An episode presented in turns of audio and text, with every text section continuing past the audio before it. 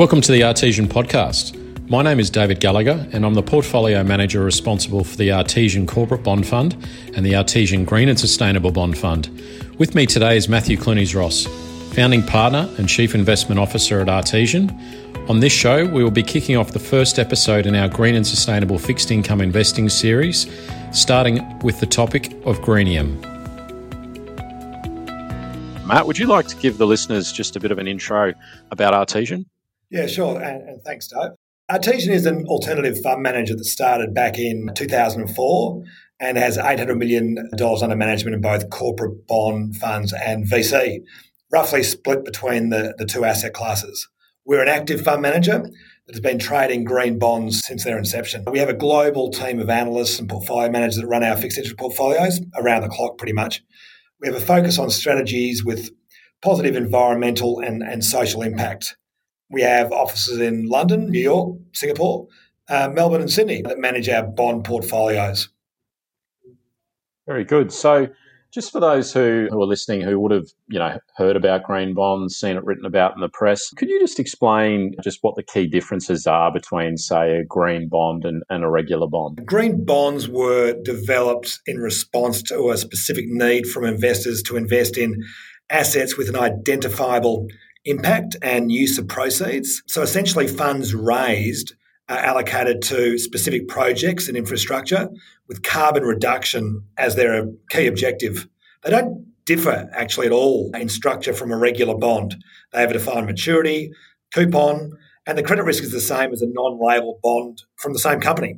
So they are a simple vanilla asset but the key difference, and this is critical, is where the money is spent, where the money is allocated. And in Green Bonds case, it's allocated to those specific infrastructure projects with carbon reduction as their objective.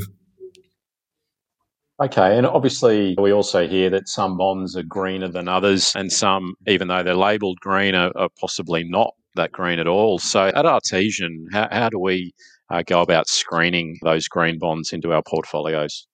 Yeah, good question. I suppose this is critical with regards to the impact each bond makes. So we begin by assessing a company's credit risk. And this is the same step for any investment we take, whether it's green or not, as the credit risk is the same either way. As part of the first step, we also incorporate an ESG assessment by our ESG research director.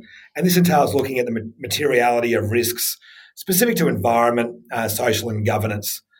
This comprehensive risk assessment is then presented to the PM and CIO for review. And if the company is deemed uh, investable at this point, then specific to green bonds, we then look at the use of proceeds of that particular bond. This is incredibly important as we want to have each investor's dollar having the most impact. And as you pointed out or, or alluded to, you know, people may have heard of greenwashing, and this is probably for another time. But essentially, this means that a label of green simply may not represent where the money is actually going. So we have to assess a bond by the impact and robustness uh, and transparency uh, of the use of proceeds towards measurable uh, carbon abatement. After all these tests have been passed credit risk, ESG risks, uh, use of proceeds we then look at relative value, uh, pricing, and technical or market factors. Let's sum all that up as a portfolio manager's secret sauce. And obviously, where the bond fits within the mandate and targeted portfolio construction and risk metrics. So let me sum all that up. So we firstly judge the credit risk. We then look at the use of proceeds and measurable impact to avoid that greenwashing uh, potential. And finally, the portfolio manager assess price, uh, technical factors, the mandate, and obviously the risk metrics that we want to achieve with regards to the, the total portfolio construction. Okay, and when these bonds are priced, we've been hearing of a greenium in some markets. So, what, what is actually meant by that term greenium? Yeah, and this is sort of a hot topic, I suppose, around the world uh, when it comes to green bonds.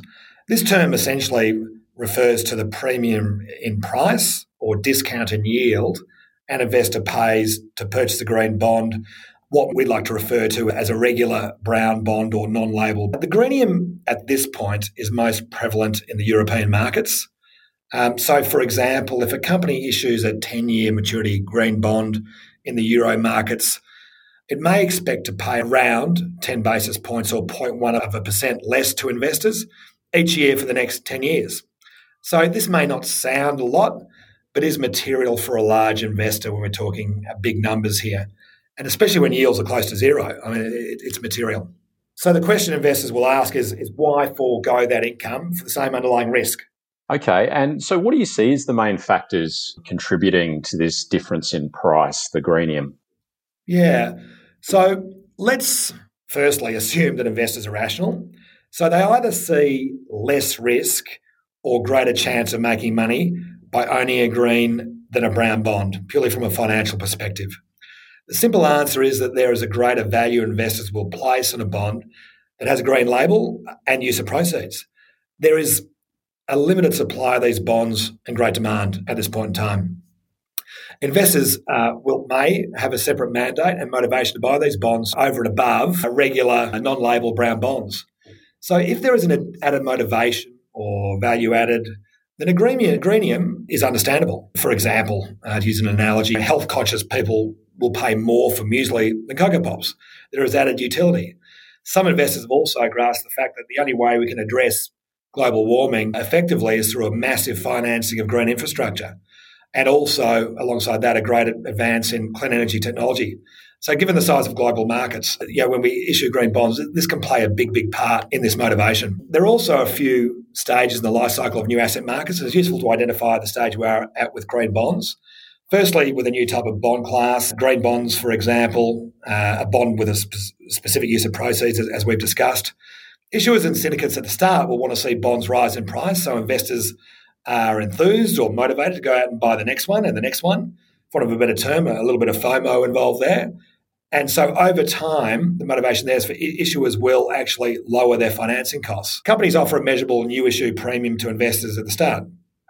The second stage is when uh, the new issue premium is no longer required to incentivize investors. Investors may see some value in the bond even when the bonds are no longer coming cheap to the issuer's credit curve.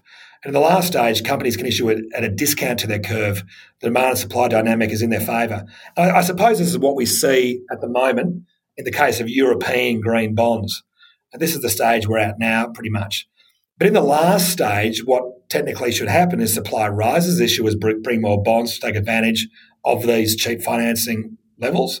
Uh, it's all very rational. And eventually, the pricing advantage to issuers dissipates or supply burgeons, and we start again. But there are obviously issues with the green bonds that we can discuss as to why this uh, may not happen for some time.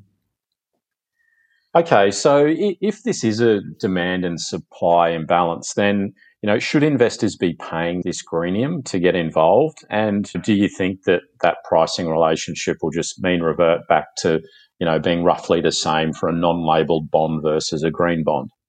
Yeah, and this is a critical question, I suppose, isn't it? Really, uh, and one, one we get asked many times over. Again, we, we can start with the premise that investors behave rationally.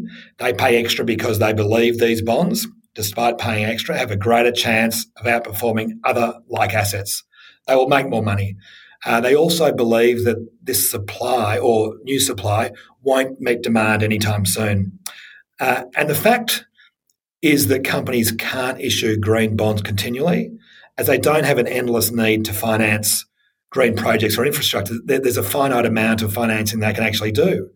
So, whilst they are definitely motivated to issue if a greenium exists, they're getting cheaper financing, they may not be able to do so uh, indefinitely. So, given all these factors, both motivational, and economic, and technical, investors should, by right, continue to buy a rare asset in limited supply. It's a smart and simple trade. So we can see that greenium being sustainable. Also, many companies can now look to issue sustainable bonds, which is a slightly different label, which has a much broader range of goals they can finance over and above simple green uh, infrastructure projects, etc. So green bonds as a percentage of this subset of impact bonds will decrease as the companies do issue more in the sustainable label bonds. So there will, as, as we can see, be that, that supply will come part of the way, but demand still will, will be pretty strong. So the greenium uh, will, in all likelihood, remain stubbornly in place. And so you've made some references to obviously European markets where the greenium's more observable than, let's say, in the Aussie dollar market or the US dollar market. But what what are your thoughts there around should should we expect a greenium in those markets? Yeah, so it is interesting to note that uh, we can't observe or isolate a greenium in Australian markets as yet. And in the US, it's also quite hard to define. It's really just in the euro markets, which may be maybe the sign of things to come in these markets as it is a little bit more developed. It has gone a little bit more along that green bond path, I suppose, from both the um, issuers and the investors and the regu- and the regulators. So there's definitely more supply in green bonds over there, but the greenium, as I said, is still sub- stubbornly in place. Therefore, we believe that technical factors will continue outweigh the fact that credit risk is the same between green and brown bonds. I suppose that the interesting thing with Australia is that we are still in that very early stage of development. And as we get more data points, a greenium may well appear. And people can actually, you know, right now structure their portfolio if they can to be overweight in these in these bonds. And they could well outperform significantly. So while there isn't an observable greenium now, as we see, there might be a reason, uh, you know, a rational reason why one may appear in the future as supply, as the market becomes more developed in Australia. Okay, so it, it, seems rational and sustainable in, in relation to a greenium. So, for investors, what's the best way to take advantage of this technical in, in, in these products? Yeah. So, look, unfortunately, it's uh, quite difficult for the retail investor to gain access to this market in any meaningful way. Most bond funds have an allocation, but if they are large funds that match an index, for example, with no green mandate, this allocation will be generally meaningless if the investor actually wants return and impact. The green bonds probably simply get lost in the crowd uh, in these portfolios. So I suppose you have to look for or choose a bond fund that only invests in green and ideally sustainable bonds. We saw the need for such a product, and that's why we developed the Artesian Green and Sustainable Bond Fund that only invests in, in, in these bonds whose use of proceeds go towards green and sustainable projects and goals. Uh, given all we have discussed, I suppose we can sum up by saying the greenium is worth paying uh, and that is a product best deployed by a niche fund manager. So it, it, it is hard, but there are products now where you can actually, I suppose, separate green bonds from brown bonds and try and take advantage of that that very positive technical that greenium. So all investors, whether or not they have a special impact mandate like Artesian, will primarily make a decision based on the likelihood of green bonds outperforming the brown. If this is the case, then be prepared for other markets to start showing a greenium. And those investors with access and emphasis on these markets uh, to continue to outperform. And where the greenium is most pronounced, uh, it is important to be particularly discerning and invest in those bond funds that actually have a defendable case to trade at bonds that actually have a, a defendable case to trade at a premium or invest in a fund that can be discerning on your behalf. So it is difficult, but there are ways to take part in this market now in an effective and hopefully an impactful way. Thanks for your insights today, Matt. Very interesting. Thanks, Dave. Very good questions. Appreciate it.